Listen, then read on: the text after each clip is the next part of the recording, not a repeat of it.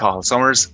And I'm Deirdre Glenn. Your Teagasc Sustainability Advisors. And you're welcome to the Teagasc Environment Edge podcast number 47, bringing you the latest information, science, and opinion to improve farm sustainability. We're starting to see slurry tankers out in land over the last few days as the slurry spreading close season ends in parts of the country. But are we getting it right or can we do better?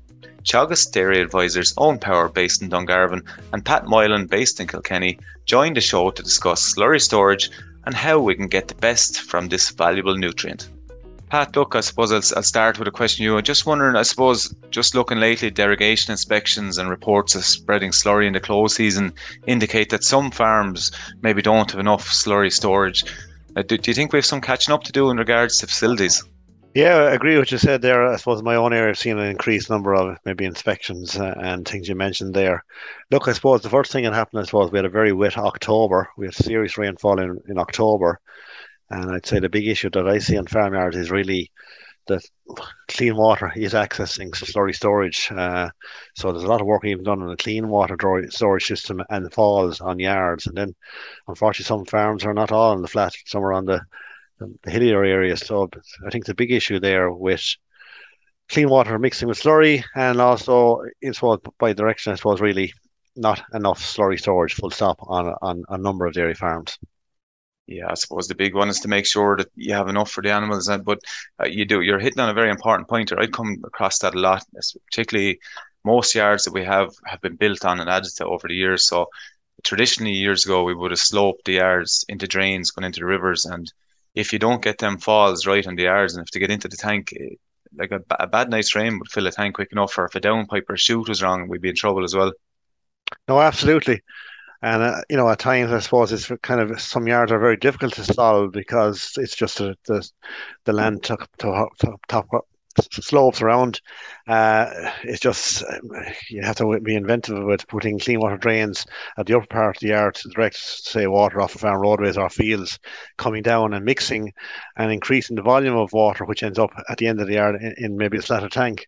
So even just to look at the, the chutes and downpipes, a lot of cases they have been maybe neglected uh, over the years or things not going where they should be going. So I think, as I said uh, a few minutes ago, I think an examination of a clean water drainage system is as important as looking at your slurry storage and combining the two together to try and make the most of slurry and spread it when you want to spread it during the, the growing season.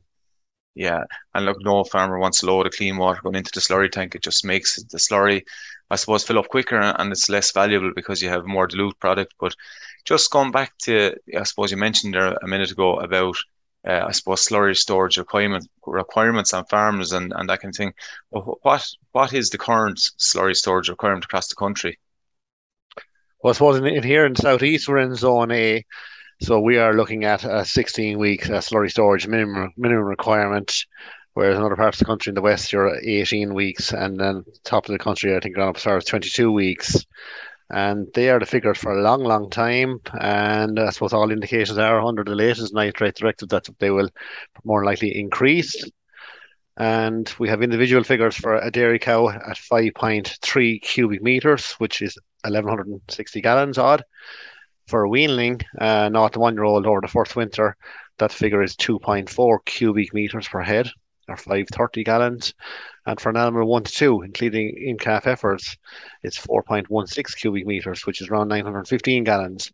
And they are minimum figures for a minimum period here in zone A of 16 weeks. But I think the other things we have to think about as well that there's soil water being generated, and on dairy farms we'll have dairy washings, and if they're if they are both stored with slurry, they have to be added to the slurry storage requirements I just outlined. So I suppose a lot going on there between slurry, soil water, and dairy washings for dairy farmers.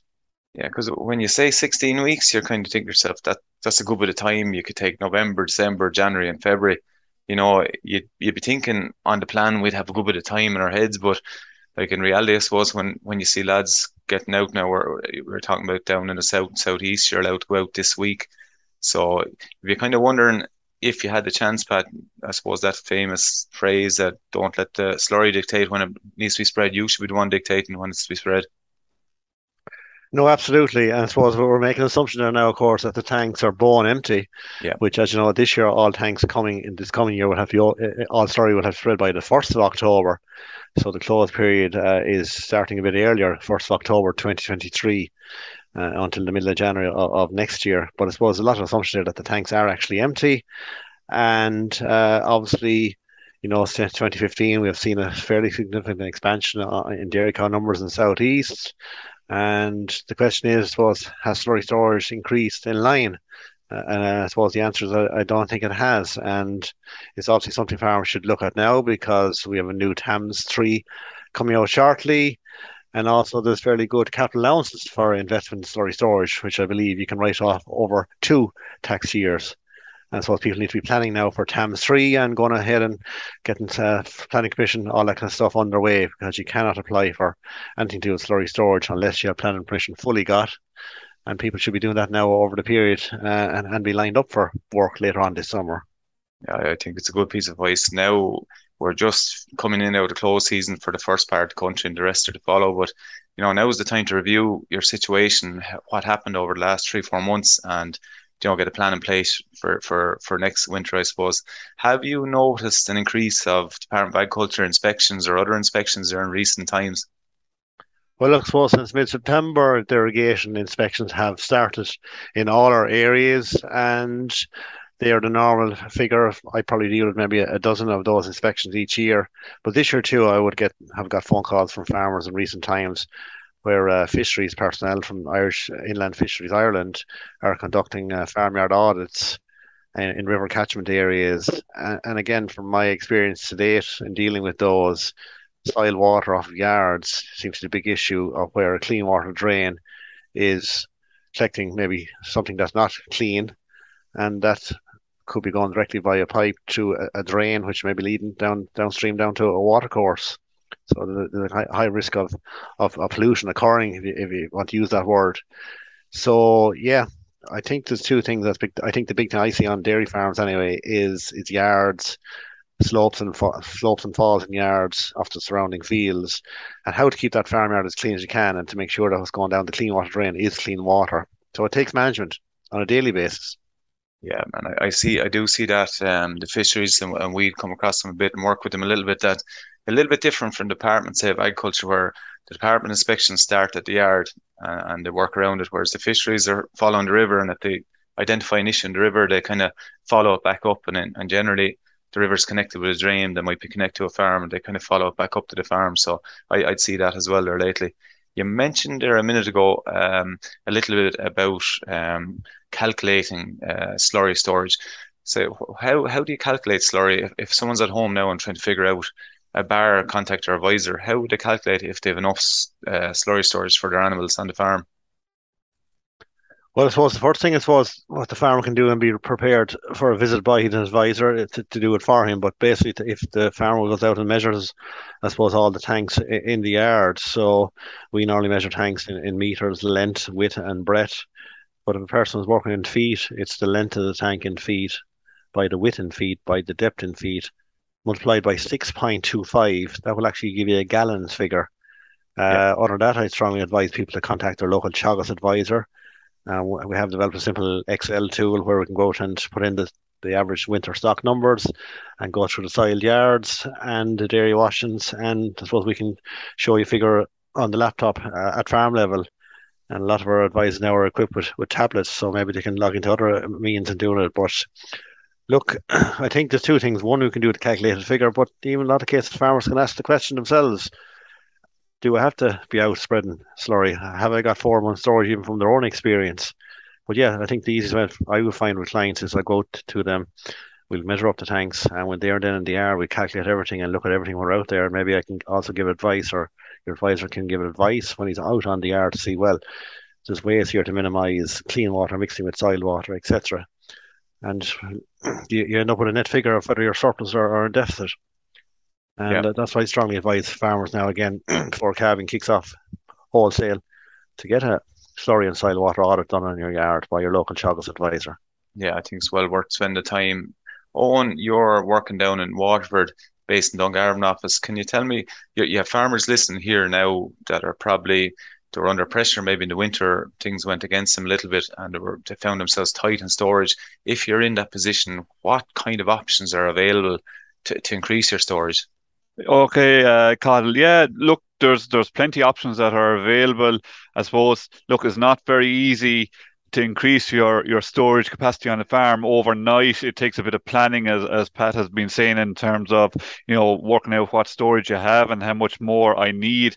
But I suppose there's uh, some quick um, remedies that farmers can take on, and especially like in the uh, October time of the year, like they can you know know their figures, you know know how many animals they're going to house, and maybe look maybe the best option is to sell off some of the least productive animals on the farm and and move them off. Um, some other people might have the luxury of being able to rent accommodation. You know, there's some uh, other farms maybe that are retiring, and and you know there could be a shed or two available that they could maybe rent for the winter time and put some stock down there.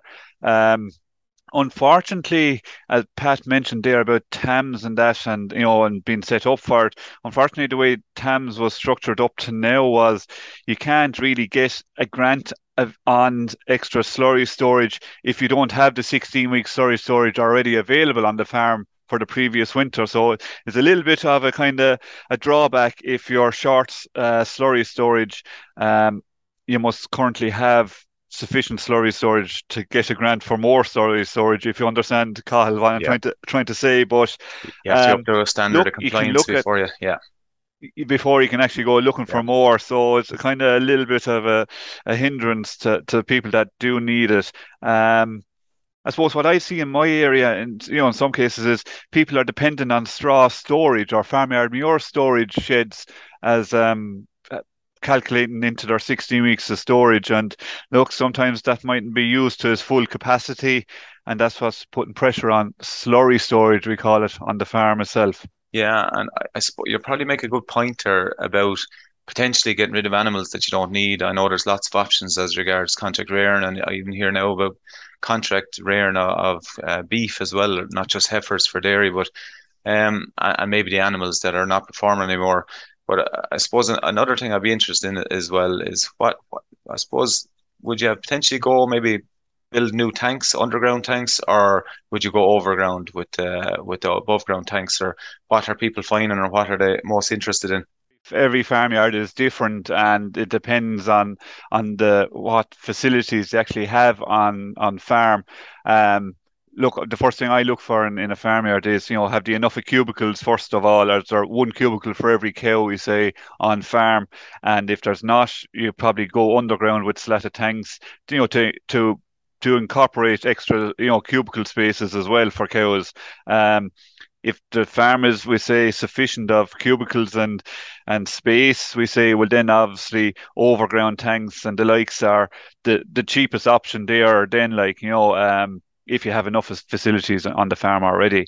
Um, and maybe look, we're getting this kind of this weather patterns that are either dry or wet and you know some farmers are buffer feeding a lot more on farms now so maybe having a slatted tank there somewhere in the farmyard on the way into the parlour or out of the parlour or somewhere that they can buffer feed and you know is going to act as do two jobs for you. It's going to minimize the amount of we say slurry or dirt and soiled water being created around places and also act as slurry storage yeah, and I, I often say to people as well, you, I don't curious see if you say the same thing. Once once you do open up ground to put a tank in, you're probably better trying to add an extra ten or twenty percent, I suppose. Uh, additionally to the animals you have, I suppose, just give you a little bit of a buffer in case we get winters like this year, very very wet, oh, or things go against us. Oh, the, look, the, the luxury is to have somewhere between 10 and 20% extra slurry storage because we don't know, you know, the weeks that we can't get out or you know the winter might start that extra week or two sooner than what we we planned for. Um, and to have ideally 10 to 20% extra slurry storage would be a luxury. But I suppose what I also see, and you know, sheds are after getting bigger in a lot of cases. You know, there's an extra two, three, four bays being added onto sheds, and there's still only one downpipe, Cathal, coming off yeah. the gutters. I think there's not enough of downpipes, and the volume of water has fallen, is causing those to overflow very quickly. And you know that's what's a lot of that clean water is getting into those tanks. I find that in the autumn as well. If you're not careful, and like you said, if only one down pipe comes out and a few leaves block it up there, the whole thing is blocked. And particularly, do you know the sheds they're joined together over slats um, with a gutter in between? Things can go drastically wrong with them. But um, going back then into we're, we're now spreading slurry at the moment down in, in this side of the country. I know up to north side are, are, are not there yet, but with, with our zone is open. So what kind of conditions, like in the last few weeks, we've had very heavy rain and now this week is very frosty. What kind of conditions should farmers be looking out for before they head out with that slurry? Looked, I suppose the the ideal and the best practice in terms of spreading slurry is, you know, you're not supposed to be spreading it first of all on on frozen ground. That's one thing because it's easily run off it then with the with the rain. Um, the ground itself shouldn't be waterlogged, which you know you said over the last couple of weeks we're having a lot of excess rainfall. So you know a lot of fields are waterlogged.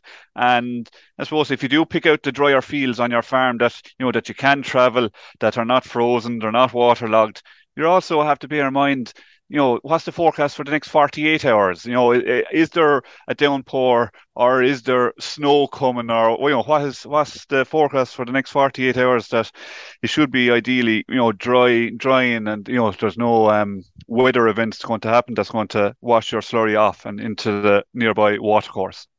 Yeah, and I suppose ideally it goes back what you mentioned a minute ago. If you have enough slurry storage, there's no there's and, and you don't have to go out. I wouldn't be rushing out for for a while yet. I'd say, would you? No, look, if you have the slurry storage, you, you look, you, you wait for when the grass is growing, and you know you're going to get better value out of your your slurry. Um, and you know the growth rates are up. Like growth rates are probably only somewhere three three to six at the moment. You know, depending on your location and soil type and and and fertility of the land. But um, obviously, if growth rates improve, you're going to get more bang for your buck, as they say, from your slurry um, when everything is is is in in a better conditions yeah, like they always say, six degrees and higher and rising, and and grass doesn't really kick off properly in March. I think David Walder from Johnstown Castle was saying the ideal window spread is February, kind of say first second week February if conditions are right, but it's all about conditions. I remember last year, I think um, the first part of the year was was perfect, first in January, and then it rained quite heavily in February. So I think what you you made a good suggestion. Don't be putting it near drains or anything like that, just in case things do go wrong. Yeah, and and that's part of the rules and regulations there that you know we allow extra buffer zones around those water courses. You know, if it's five meters um, normally throughout the season, but I think for the first two to three weeks when the season opens up for spreading slurry, you know those buffer strips are doubled. So you know it's ten meters that you keep away from these water courses and waters and and um, you know avoid the the potential runoff of from soils into into them.